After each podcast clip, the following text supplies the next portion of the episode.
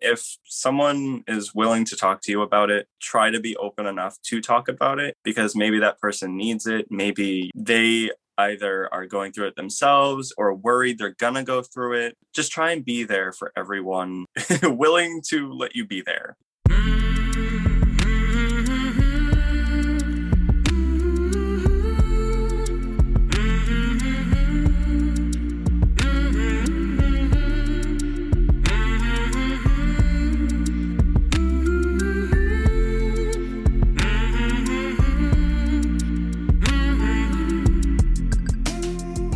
Hey there, my name is Sean, and this is Suicide Noted. On this podcast, I talk with suicide attempt survivors so that we can hear their stories.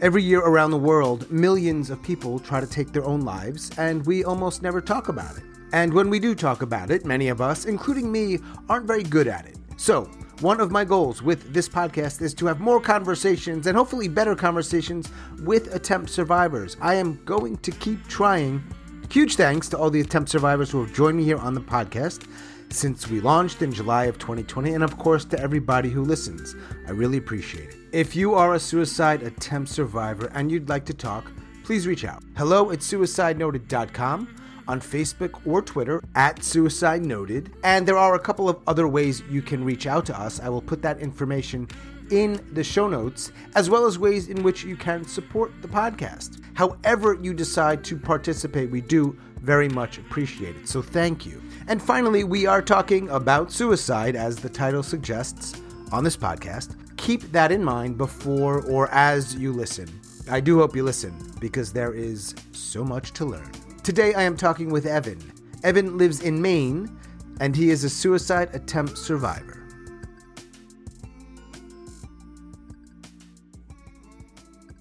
Hey, Evan. So thanks for doing this. I appreciate it. I really do. Yeah. It's not super hard these days for me to get people or find people who are willing to talk, but there's still there's so much stigma and shame and all that other shit around it. So yeah, I know. It doesn't help.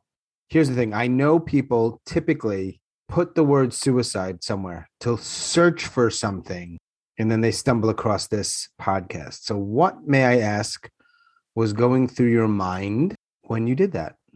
Well, it was kind of funny because when Ryan ended up telling me about it, he has no idea that I'm even doing this. We had been talking for a while and we have this big group of friends where at first it started as game night on every Sunday, but then it turned into therapy night where we just started talking. so it was one of those things where I was like, yeah, you know, a lot of things that we've talked about are things that not really many people do talk about.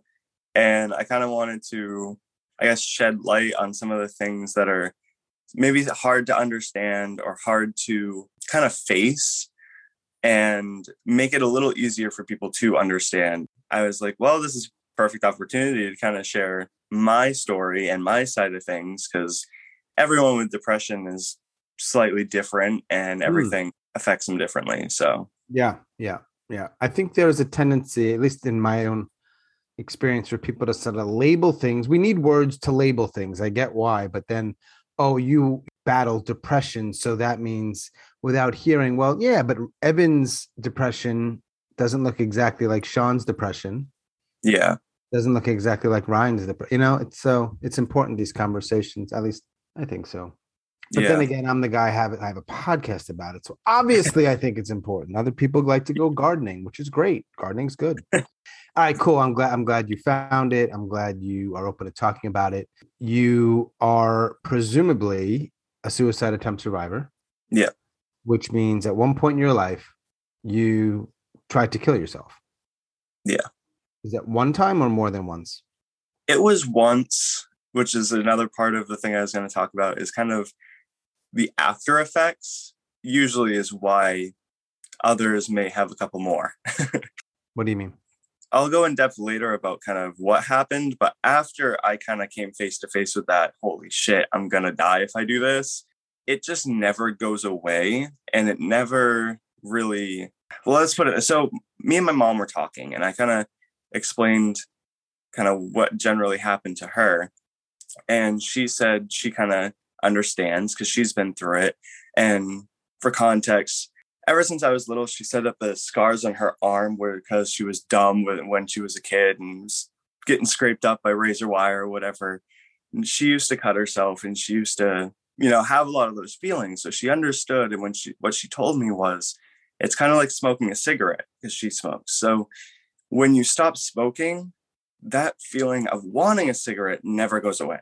You're mm-hmm. always eventually going to be like, damn, I wish I could, I kind of want to do that again. Sometimes it'll just pop up. Hey, you remember that time that that thing happened? Yeah, well, and kind of slip back into it. So, and so for you, the feeling of, I don't know what the right words are, but at least thinking about suicide never entirely go away and haven't gone away since that experience.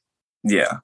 Before we get into the attempt, can you share what, like, when did you, if you can recall, when you first started to even entertain the idea of this, even if it was more existential angst?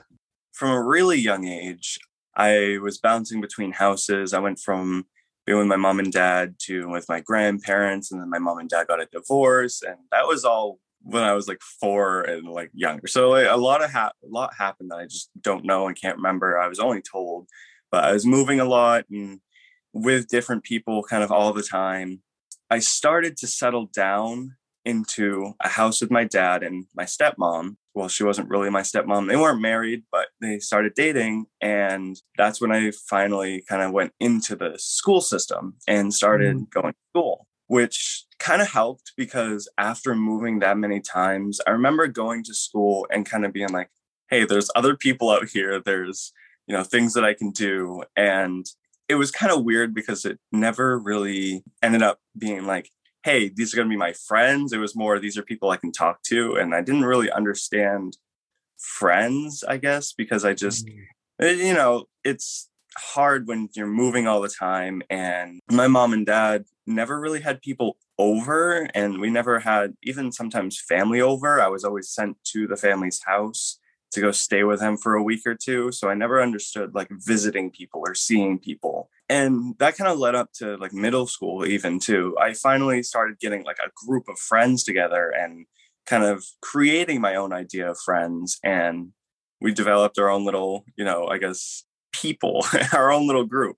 It didn't really strike me until one of my birthdays. I invited a bunch of people to come over, and only one of them came because everyone else didn't. So that was like my first time realizing that, wow, this world is not, you know, how you think it is. No one came except for one friend, and his name was Nathan. He was a really, he's a really good friend, and I still talk to him mm-hmm. here every now and again. But it's just ever since then, I kind of thought I understood the this is a best friend. This is someone who's going to be there. This is someone who's going to. Chances are you will never forget that feeling. No, it is, it's it's it's wow. It's like those things that happen often when we're young, right? Yeah. They're like, wow. They just almost seem to leave an imprint. Yeah, I remember going over to his house and that night, and we brought the cake that was made, and we brought it over, and we just started eating it, and we are playing games. And that was like the first time I also started actually playing video games as well, really getting into them. Because I think we played Minecraft for like 10 hours and just talked and played and ate cake. I mean, at the time, that was the best thing I could do. And now I'm actually going to move forward into middle school. I have never had a friend over. I had never understood kind of friends to come over on the weekend or after school and hang out. That's how it was for elementary, that was middle, and almost all of high school. In middle school, I just, at the time, I, you know, sometimes on like a break, like a week break, I'd be like, hey, can I go and see, you know, so and so? And my dad would be like, yeah, sure. And like my parents were never against me going out and doing things. I just never understood that I could even ask. And that was a thing that could happen. So I just I didn't understand a lot and it made it really hard because I'd sit home all day and either play with Legos or sit there and play on the iPad or you know just trying to do my own thing and sometimes it wasn't always the best. What made it even worse is when my dad and stepmom ended up breaking up. Mm. And they broke up and we moved out again. When we moved out, I was like, well, are we going to be able to go to the same school? luckily we were able to up until another stepmom came into place and she ended up being my dad's wife for a while. Mm-hmm. We were in an apartment in Levant for a while and I was still able to go to the same school, same friends, but then probably about seventh grade, we moved into Glenburn, which was horrible because we had moved again and we new school, new people. I had to kind of relearn how that school works and getting used to those times and because I had to get up at a different time. It was just, it was a huge mess. But the worst part was the fact that we lived off the grid. It wasn't just off the grid, we were living in a 32 by 12 little shack, I guess you could call it. The best thing. Everything was lofted. My loft was right below or above my dad and stepmom's bed would get hot up there. We'd be sweating. We, I, I literally some nights was face to face with the ceiling. I remember some nights I just wanted to go outside and just open up the door and just let a nice gust of cold air come in. We also ended up getting farm animals like pigs. Uh, we had goats, ducks, chickens, rabbits, and so that was a whole new aspect of okay, well now I got to take on this responsibility. So, kind of leading up to this, it was just a lot of trying to understand everything as well as slowly adding on responsibilities because parents would go out for a couple hours and I'd have to watch my sister and make sure she had food and make sure, you know, she's happy and we're playing games and stuff. So I spent a lot of time with my sister who was at the house and it just it made it really hard to kind of understand everything. I don't, I don't know, that feeling of people leaving and me having to take care of something. And how is all of that connected to this stuff around? I think the original question was about ideation or thinking about suicide. Yeah. And so it ended up really coming around to the point when um, I'm going to step back for just a second. Back in when we were living in the Levant apartments, I was sexually assaulted and it made it even harder to understand things. But then when we had moved out into the Carmel house and then even into the Glenburn House is really when it started to hit me. Someone at our school got reprimanded for sexually assaulting some of the students. That was a huge kind of holy shit. Okay, what happened was not okay. And I started realizing some of the shit that happened was not fun either. And so a lot of the sexual assault came back and started really hurting on top of each night being sweating balls literally and being hot and having to take care and just everything piling on it just caused me to go into this kind of state where i really didn't want to deal with anything and didn't want to i just wasn't content no matter what i tried and that's the other hard part is the fact that i guess when i was in that state i tried so hard to go up and be happy and be at least content with things but then when life kept slapping me in the face, it just kind of seemed like I was making no progress and kind of the only progression was down. When I kind of came face to face with that, I ended up going outside one night and just kind of sitting there for a little bit. And it was probably like October. So it was a little chilly out. I remember I had previously tied some ropes together. We just we had this really big tree that was along the path up to the house because we had to park our car kind of far away and then walk to the little shed.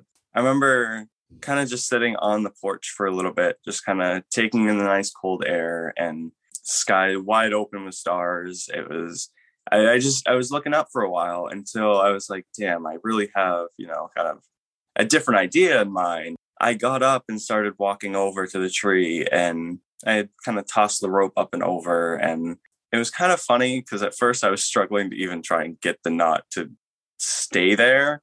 And so I'm kind of sitting there getting more and more frustrated with myself to the point where I decided that, okay, you know what, I'm tired of this. I, I don't know if I can even do this at this point. I'm just, mm-hmm. there's so much going on. Like, what the fuck am I doing? Why am I even doing this? And so I li- I went and sat back down, and I shouldn't have because I should have gone on like a walk or something. Because when as soon as I started sitting down, I started thinking about why I was depressed, which made me want to do it even more. Mm. So I literally had a back and forth moment where I got up, walked over, said, What the fuck am I doing? Sat down. All the emotions came back. And I was like, Okay, I have to. There's literally, uh, what am I doing? And got back up. Um, there was a stump that I ended up using to kind of help myself up, and it rolled off. I had fallen down and, you know, sitting there hanging. And, you know, I've actually never had to explain this in depth. This is kind of, it's kind of good. is it? It's uh, okay. Yeah. Yeah. It's actually, it feels good to let you know everyone know kind of how scary it can be. So just back up for one second, and I want to hear more. Yeah. Have you ever shared this with anyone? No, I've never shared this part, including your mom. Yeah, I haven't actually gone in depth about this before. I've told her in general that I've wanted to and that I've tried. Mm. So she doesn't even know. And like even my girlfriend right now doesn't even know. She knows I'm doing this, but she has no clue about any of this. So I just She's gonna yeah. know. Oh yeah. that's maybe yeah. why I think that's one of the reasons among among probably several people do this is like I want to let people know about it, but it's really uncomfortable to do that in my living room or at a yeah. cafe. So maybe this might be a better way, which okay, I'm glad it's here. All right. So if the, the moment we sort of diverged, you were the stump was rolling, right? Yeah. It ended up rolling and I was sitting there for a good probably at least 15 seconds kind of trying to gasp for, for air. I was i was very very scared. You were hanging. I, I was you, the rope was around your neck. You were dangling in the air for lack of a better word. Yeah. And the tree the branch is from a, on a tree right yeah the branch doesn't break so you are going to die i i was going to except the the branch that i tied it to was not very uh, if I chosen a different branch, it would have. But that branch, I started like grabbing it and trying to shake it and trying to, you know, pull until that branch ended up snapping and we both came crashing down and it fell on me. That that moment after I felt like an absolute dumbass and was like, what the fuck? Like seriously, again, what am I even doing? That was one of the nights where actually my dad and stepmom ended up leaving, which is another reason I just, you know, didn't want to and just get it done and over with because they would be back in the morning. So I ended up coming crashing down and I remember just kind of looking back up at the tree for a moment, just seeing kind of visualizing what I was doing and kind of seeing the result of it. I just kind of laid there for a minute and you know, I, I got a sweatshirt on, so I'm not terribly cold, and I'm just kind of looking around, and I just started kind of taking in more of the sounds and the scenery of everything, mm. which is really what hit me and i just started crying because i just i was scared i was in pain because of the branch falling on me it was just a kind of a beautiful thing to hear you know the pigs and kind of hearing the crickets and hearing the coyotes and hearing all these different noises that were kind of just beautiful. Actually, that was the first time I also ever saw an owl, which was kind of cool. it, the house. I remember that very vividly. I, it, owls I, are fucking scary, man. Oh yeah, owls are scary. They uh, yeah, they're. Watch the entire thing happen. I, I have no clue though. So I just remember seeing it after, just kind of sitting up on a tree behind the house. After that, I kind of and taking in everything. I got up, kind of went inside the house, I guess you can say.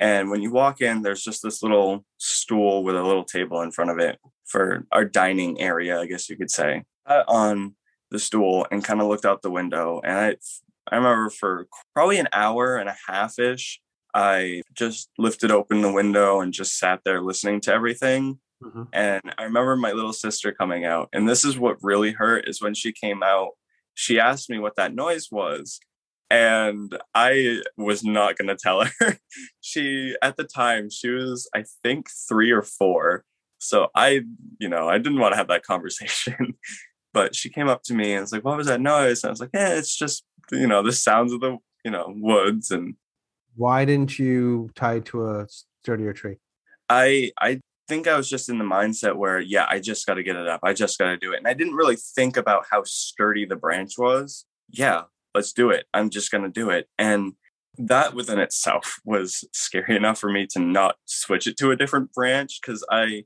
it just made it really hard to kind of understand once again everything that was going on. It shared it scared me of even wanting to try again, but it still entertains a different way. Right. Yeah. Yeah.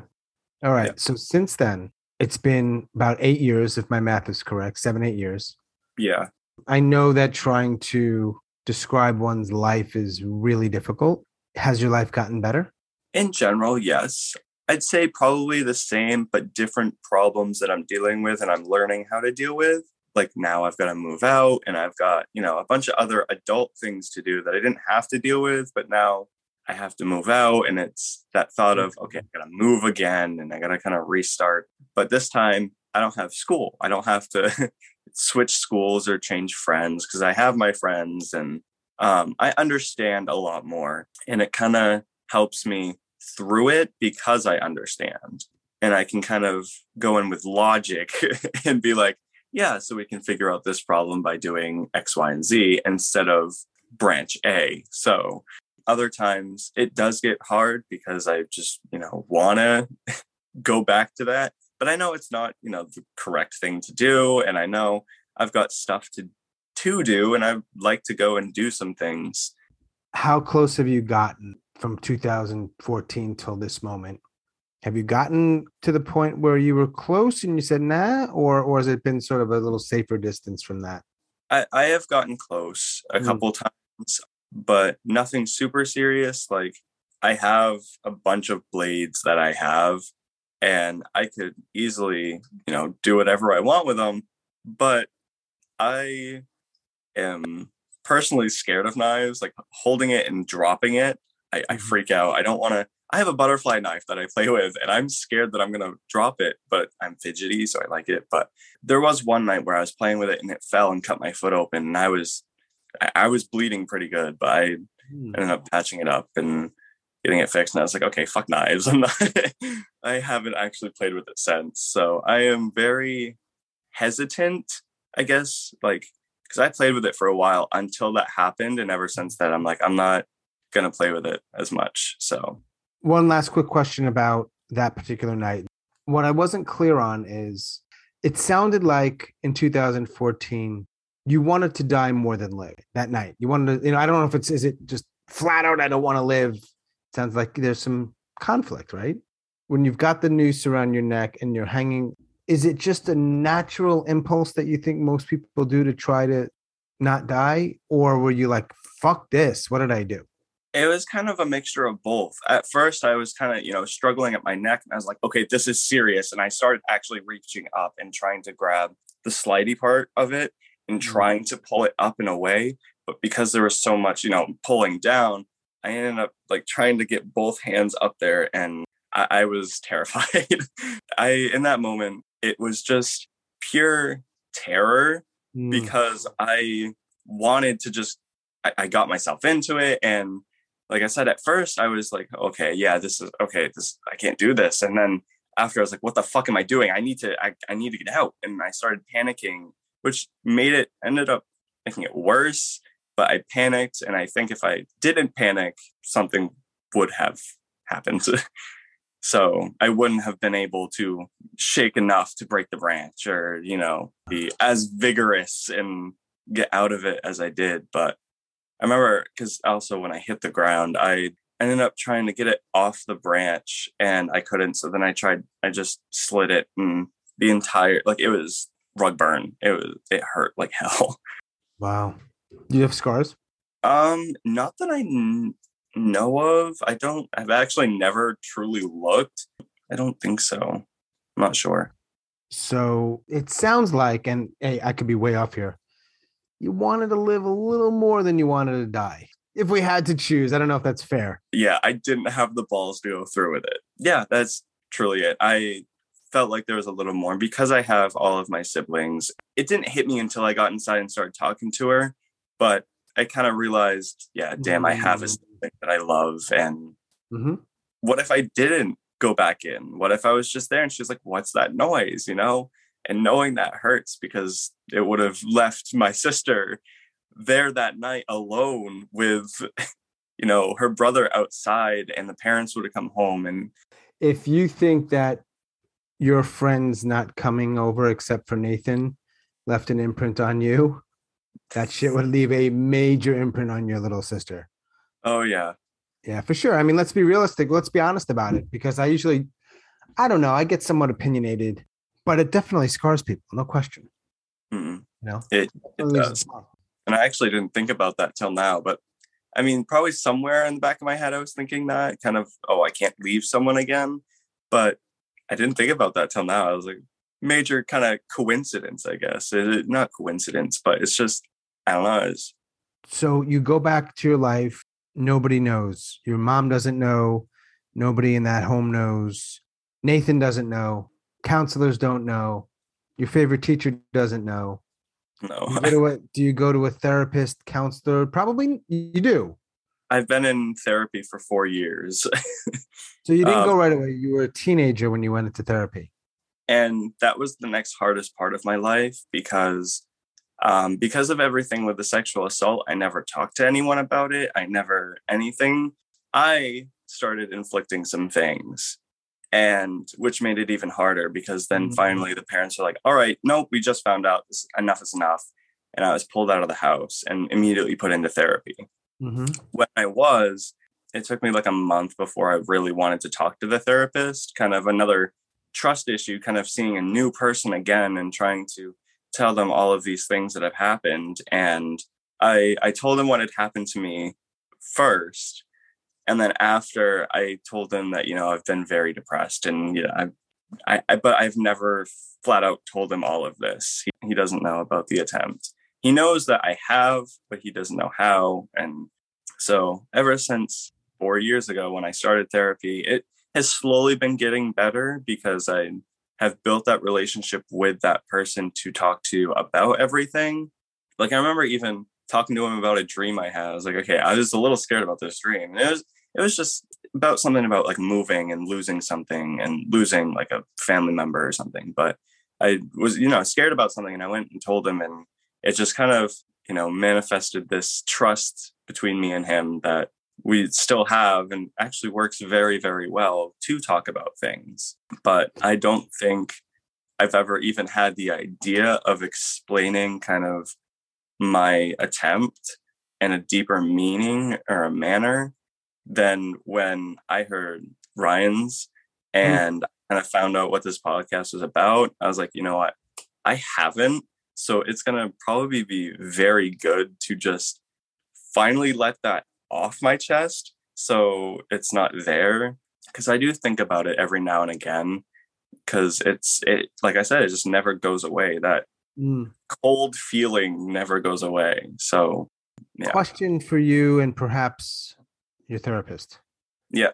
Four years of therapy. He's never asked you any details about that day. no um he likes to let me go at my own pace so if I want to tell him I can and Sure. if not he doesn't if it's not crucial to my therapy process he doesn't want to force it Sure. so Makes sense. All right. And yeah, and you know what? I think about that too sometimes. And obviously, I'm just a, a bald guy in North Carolina. I'm not a therapist or a counselor. That's not our relationship. Yeah Um, I do tend to go towards the um, some details, and yeah, sometimes I'm like, wait, does this even matter? Really? Like, isn't it enough that they they attempted? Does it matter that I need to know how and the moments? And I, I think about that sometimes. So yeah, I will I will admit sometimes it is good to explain all of that. Like I said, I actually started getting a little emotional through it, but I was able to keep my cool. Mm, Kind of thought about it for a while and it's been a long time. It, it is good to finally let something off your chest and let you, you know, kind of Yeah, I mean, general feeling off. So have you gotten a diagnosis you agree with? yes, I've gotten um, PTSD, depression, and anxiety.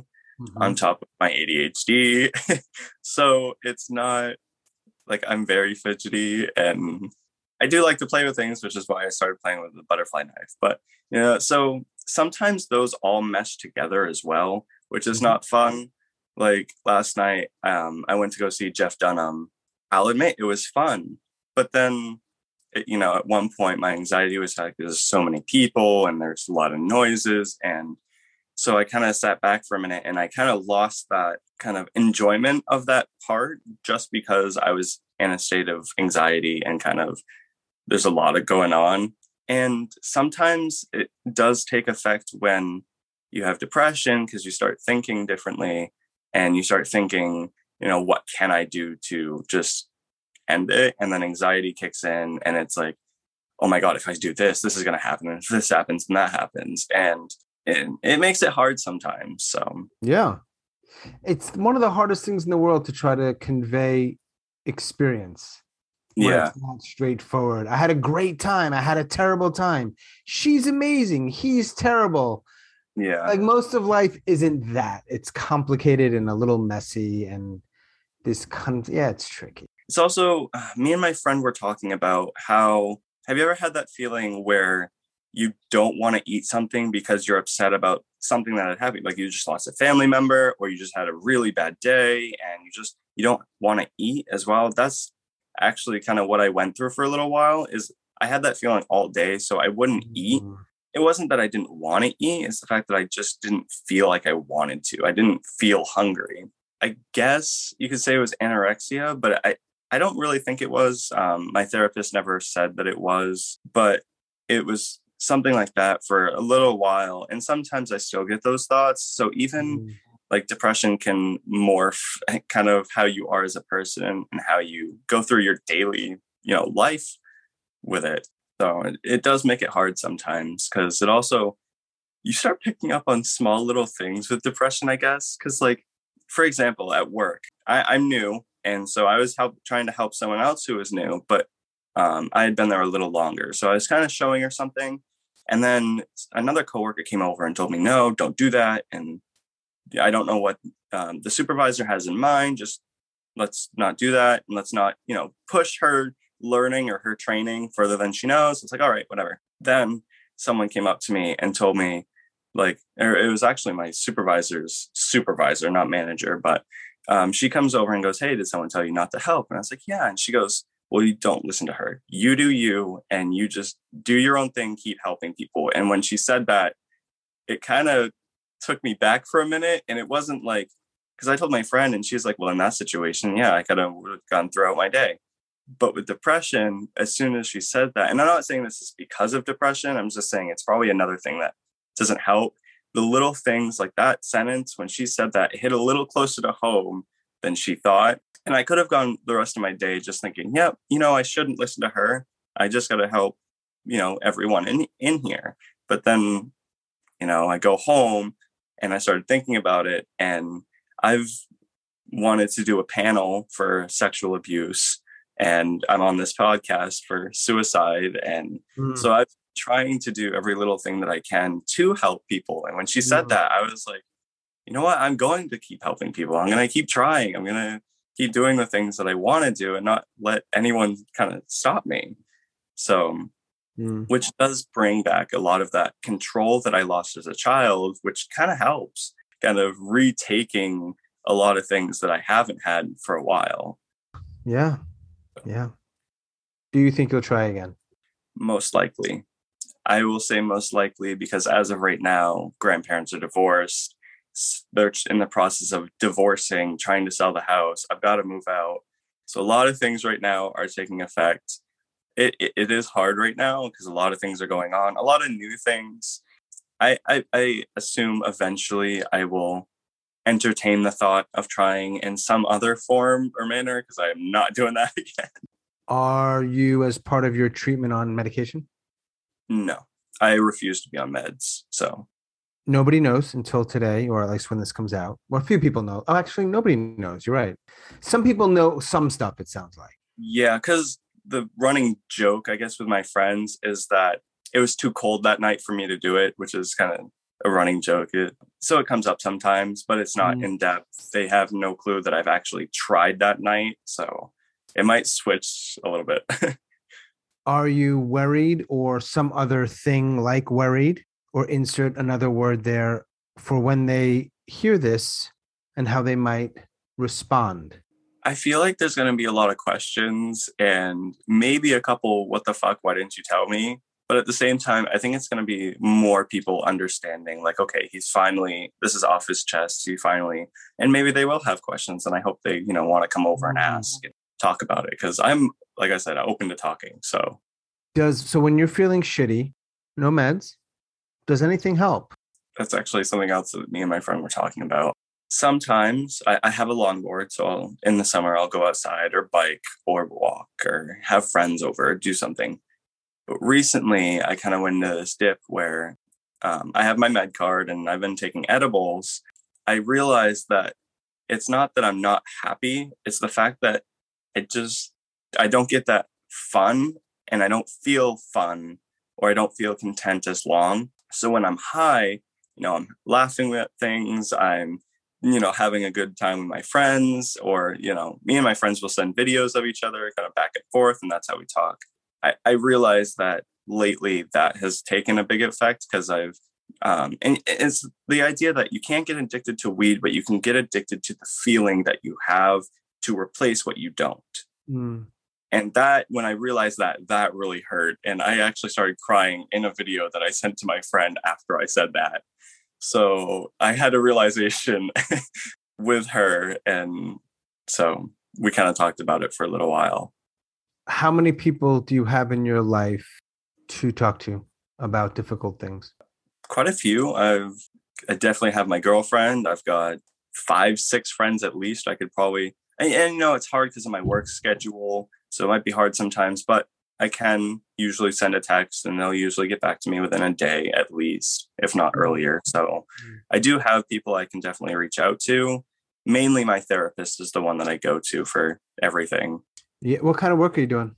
Uh, I work at a hospital. I'm medical lab assistant. So I take in blood, shit, and piss and and do tests on it. So college, no college no college, but they are pushing me to do college so I can go into a deeper field and work with them. So I was thinking about possibly chemistry or microbiology, something like that. So cool. Yeah. Is that the same hospital that Mr. Ryan works at? Yes, actually, yeah. That was another thing we were talking about too. So and your girlfriend, is she going to be finding out some things about her boyfriend that she didn't know before when this comes out? Yeah. And I hope she doesn't get upset with me. but she knows, she does know that a lot has been going on. And she does know that, you know, mm. a lot is changing and we're, we don't live in the same place right now. She's with her mom and her, her parents, and I'm with my grandmother right mm. now. Why do you live with your grandma and you're not your mom? When my mom and dad divorced, my mom took me, but then my dad took rights of me and took me because my mom was not in a stable home. But then it just kind of continued throughout life that I never went with her. So when we when I was taken out of the house for the sexual abuse, I was removed from my dad and given to my grandmother because at the time my mom had like six kids in the house. Siblings are in her house. So it makes it made it hard to go over there. And there's a couple other complications with the family matters and other things. So this is like the easiest, safest, and quickest way to get out of that house because it was like five minutes down the road. When people hear this, we don't know who's out there, but there may be a handful of people, as we've discussed, who you know, and they've you know they've heard some of our stuff, uh, some of our conversation, perhaps all of it. What else would you like them to know? This could be to anybody listening, anywhere in the world, whether it's geared towards people that already know Evan or mainly that you know if you want to help someone with depression, mm-hmm. sometimes mm-hmm. there no right thing to do and no right thing to really say, which kind of is hard to face at first because I've had friends, you know, go quiet and it kind of feels bad. Mm. But sometimes even just not talking about it and just doing something else helps. The main thing is the fact that, you know, sometimes when we don't really want to talk, sometimes go ahead and push a little bit and kind of no, I really want to talk right now. And even if it's something, you know, that you're going through, at least for me, and obviously it's not the same with everyone, but for me, um, I've had friends come up to me with things that they're struggling with, and me talking to them, I'll realize some things about myself that I said to them that'll help me. So sometimes helping someone else will help me. You know, don't overburden people, don't, you know, explode your whole life on them. But, you know, um, like my mom, she, was talking to me one day. We were just generally talking. She didn't kind of realize this, but she we were talking. She's like, I got this meeting and I just got to take a bunch of notes, and I just it's gonna it's gonna be hard, but I don't know. And I was like, well, I think you got it. It's gonna be simple. It's taking notes is all it is. And so we started talking a little bit and I ended up telling her a couple things. Like I told her, do you have resources? Are, is there another person taking notes? Well, no, but I could definitely talk to. I was like, okay, see, now we also have a person. But then I was like, do I have someone that I could talk? And kind of, well, do I? And started thinking in a better manner about the problems I was having. Hmm. Do you, is there any myths that you want to, uh, and that could be around ideating, broadly speaking, mental health, sexual assault. There's a lot of stuff there, right? Yeah. Are, are there any that sort of scream at you like, we gotta, I gotta mention this one? You just can't tell someone to be happy. I actually realized that last night after watching Jeff Dunham. I after it was done, it was done. I didn't have that feeling of excitement. I never once in the show screamed. I was never over and that might just be me, but I just I didn't feel happy. And you know, some people just you can't force someone to feel happy. Feeling uh, depression isn't just a feeling; it's more of I'd say a sickness or you know something that is hard to overcome and it is more of a mental challenge than a physical challenge sometimes mm. but trying to push through that is definitely definitely hard and you know you can't just say be happy because that's mm-hmm. it, it, will make it worse i've had people tell me that and it's like yeah oh i've tried you know if mm. i could i don't want to be the guy who gets on this sort of like i just feel like the idea that that's the goal it feels a little bit like our culture is sick when yeah. that's the sort of default of be happy, be happy, be happy. That feels off to me. That now maybe I'm just an unhappy, middle-aged, curmudgeony guy, but it just feels like, and I and a lot of people don't do that. I get it, but I don't know. Maybe that's a nice byproduct of a meaningful life, but I'm not sure that's the goal. I don't know. What do you think? It's weird. It's definitely weird. It's tough either way. As a, I hate that fucking word. Like, like, I would rather people try to push you or me or, or just in general push people into find something that matters or yeah. find some meaning. Not that that's easy. It's not. Yeah. It might be just as difficult. But the idea but of happy feels a weird, like, I don't know mm. why. It just feels, I get like triggered by that. Yeah, it kind of, it almost feels derogatory. like something about it. Right. I don't know. Right. Why do you need me to be fucking happy? why should my problems matter to you why why does anything that i'm feeling really matter and it's not even the fact that it just feels like you're questioning me as to whether uh, or not that i can even do this which kind of makes me feel more shitty about it because i feel like i can't go through it when someone says be happy it kind of puts me in that state of you know i've tried and if you keep telling me you're going to keep pushing me for something that i just can't reach so right i mean i think there's this idea that like I like I haven't thought about that already. That hasn't crossed my mind. The idea that I'd like to be happy, that I needed you to remind me, thank you. Like yeah. it's hard for me not to be a jerk to that person, and I, I don't want to be. But I'm like, come on, that's strange. I, I just have this perhaps oversensitive. I just don't think you can ever tell people how to feel. Yeah. Now I'm not a dad. Maybe if I was a dad, it might be different. I don't know. You know, I don't know. It's yeah. easy, and I'm just this single guy, and I'm blah blah blah. But just don't tell me how to fucking feel. And if you're not if you're not cool with me having a tough day, all right, but don't like come on, man. Just to me it feels weird. Doesn't make sense why you would even say that. That's the other hard part too, is when they diagnosed me with depression, anxiety, and PTSD, they questioned why I had PTSD. They mm-hmm. knew the, uh, the general story and they knew the events that led up to it, but they didn't want to believe it. Mm, and mm, mm. made it even harder because that happens to a lot of people. Oh, why do you have depression? And that mm. makes it even worse for that person. So if someone does have it, accept it, you know, be there, try and be there as much as you can for that person because it's the sort of sometimes inadvertent invalidating, which happens all the time. Why do you have depression?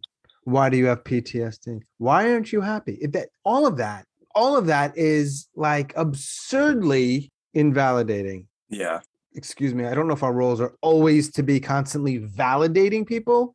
I guess there's a sweet spot, but I don't know. Just check yourself, man. I mean, if someone's yeah. not feeling well, they're not feeling well, and you telling them otherwise does nothing. Why don't you consider accepting where they're at and sitting with them. and not be a dick. so Oh, boom. And not be, I use the word asshole more than dick, but dick is perfect. Yeah. Don't be a dick.com. Let's get the domain. there we go. But of course, you know, people who we might call dicks don't think they're being a dick. That's the tricky part. Yeah, and that was the other hard part too. Is like my grandmother one day she's like, "We're all depressed," and it's like, but there also is a different level of depression Mm, that mm. some people don't feel. Like, yeah, you can feel depressed, and that is a feeling, but then depression is kind of the same thing, except on a way deeper feeling. It's more. It affects your body. It affects your brain. It affects your everyday life. And like we said when we first started talking, it affects people differently. Instead of saying we all have depression, sorry, I'm not picking on your grandmother. That's all right. One way, one way to know how it, or know a little bit more how it affects you differently than me, differently than her. Check this novel idea out. Have a conversation about it. Yeah, which is what I'd love to do. So if you have a conversation, you might get a little closer to what your experience is like when you use that word. It's not Yeah. going to happen in a sentence. It's not going to happen in a tweet. And most of us aren't fucking poets where we can convey our messages so efficiently and our ideas so efficiently. It takes some time and it takes a cut. I don't know what else. Maybe different ways of art can convey it. But for me, a, a good conversation is, I mean, I guess that's why the podcast is what it is, right? This is what we're doing. Yeah. yeah. You know, when we say don't be a dick, though, we're kind of being dicks too by doing that, right? And we're kind of invalidating. So it gets tricky Yeah, It does. because they're going through their own shit too. Yeah. And you never truly know what someone's going through until you either experience it yourself or they kind of, what I'm trying to do is kind of show you and explain what I feel and trying to validate myself and my own feelings to someone else. Yeah. The reason why, one of the reasons why I think it's important that people who have attempted talk about it if they're ready to, if they want to. Anything short of that, and this is a, maybe this not be a popular thought sentiment here. People don't quite buy in. Mhm. When you've tried, they're like, "Oh fuck, he's serious." Does that make sense? Because Yeah. otherwise, you get comments. Well, we all deal with it. And the reason why I want to almost shock people sometimes is, no, it's more than that. Yeah. he or she actually attempted to end their life. Is that what you need to hear for you to listen now? And that's a really risky thing. That's a dangerous space that the only way you're going to take this seriously and really listen is to know, oh, they tried. Can't we can we catch it before they tried? Yeah. And that's the other thing that kind of pisses me off sometimes is when we try to catch it sometimes, some people either are being told that they're using it as attention or mm-hmm. they're attention seeking, or some people do do it for attention. And it, even those can screw up the thoughts and ideas around depression. You know, if you're going through it, go through it at your own pace, talk to who you need to, who you feel comfortable with you don't need to explain everything, but at least tell someone that you're. About a month ago, I felt that point of, oh shit, I really want to. Like I had the thought of, okay, if I had a gun right now, I totally would. But I knew enough. Okay, I'm not, you know, at the point where I have a gun. I'm not at that point. I need to take a step back for a moment. And when I told my therapist, I kind of, if I had a gun, I would. And it wasn't me asking for attention. It was me literally being like, okay, if somehow I find myself with a gun in the next week, I I, I need help because that is not what I want. If I had a gun in the next week, I would. I need Mm. direct help right now, and that's the hard thing to dis- distinguish between when there are people trying to do it for attention. So it definitely does make it hard. Sure. So you're suggesting with the word attention that they're not actually wanting to end their lives. Yeah. But I will. Can I add something? Because and then it might be a might be a semantics thing here. Yeah. What's wrong with attention? Yeah, that is the other part that I've also thought about. And sometimes people with depression do need attention. And like I said, it's different for everyone. Some Mm. people need that attention to be like, Mm. okay, I do feel like people need me. I do feel like, you know, people are here. Of course they need it. I Yeah. mean, like, that's a human need. And just to be clear, I get the I get the the sort of thread or narrative around, hey, take this seriously. It's not just a cry for help. I'm in pain and I'm serious. And it's not for attention because that's a conversation that we have a lot on this. I talk to a lot of people about. Yeah. But it also makes me think, well, maybe if you're hearing this and there are people in your life who you think need attention, give them some fucking attention. Mhm. It's a human need. Yeah. And I, I, I don't want to be a jerk about it. And yes, therapy helps. Of course, it helps. But we, I do think we tend to. This is my new phrase or expression I use lately: outsource empathy. Go over there to do it. Go to that person. Go to maybe whether they're a therapist or a friend. Not me. I'll offer you a platitude, a solution. Great, but are you going to? Maybe I'm getting a little off on our original thought, but yeah, wow. I just think people aren't very good at it. I don't know the answer. and and that is the tough part and i think that's what people struggle to talk about it you know it's just it is a very heavy topic and a very hard topic to talk about because there's so many different aspects Let's just talk about Disney World. Hey, how about Mickey Mouse? Yeah. Mickey Mouse and there's the castle. Yeah, that's cool too. But it's unfortunate that I think so many people seem to have such a tough time having these conversations. But hey, Yeah. you are, you are, yeah and it seems like Yeah. you might do more of that, which is cool. Is there um anything else you want to share before we get back to our lives? i mean if someone is willing to talk to you about it try to be open enough to talk about it because maybe that person needs it maybe you know they either are going through it themselves or worried they're gonna go through it or so just just try and be there for everyone that is willing to let you be there. That is the hard part too is well i need to tell this person because then they're going to take in charge of what that person is doing. Kind of helping them prevent themselves from killing themselves. Sometimes that is the answer sometimes it's not that's the hard part too is go through resources go through and talk to people first. There's hotlines out there to talk to people and be like hey i have a friend going through this. You know what should i do? Should i tell someone? Should i not? You know it's kind of Mm. hard. So definitely be open willing to try to learn and understand and hopefully in the end it'll be okay. That that is the hard part trying to be content with things so. You bring up a good point that the hotlines are not just for people who in this context are considering suicide there are hotlines available to people who want to support people yeah and that's another option that you have if you're in a position of support because uh, yeah i mean it's not always an easy thing to figure out and there's no Yeah. guarantees but a little support goes a long way yeah Thanks, Mr. Evan in Maine. Uh, Levant, final question because of what you've shared. Uh, do you have a favorite, at least today, video game? i do find myself playing overwatch quite a bit Overwatch. Know nothing about it, but I'm sure it's fun. All right, man. Thank you very much. Hope your day goes well, and I'll uh, connect with you soon, man. you too All right. Take care, Evan. Be well. bye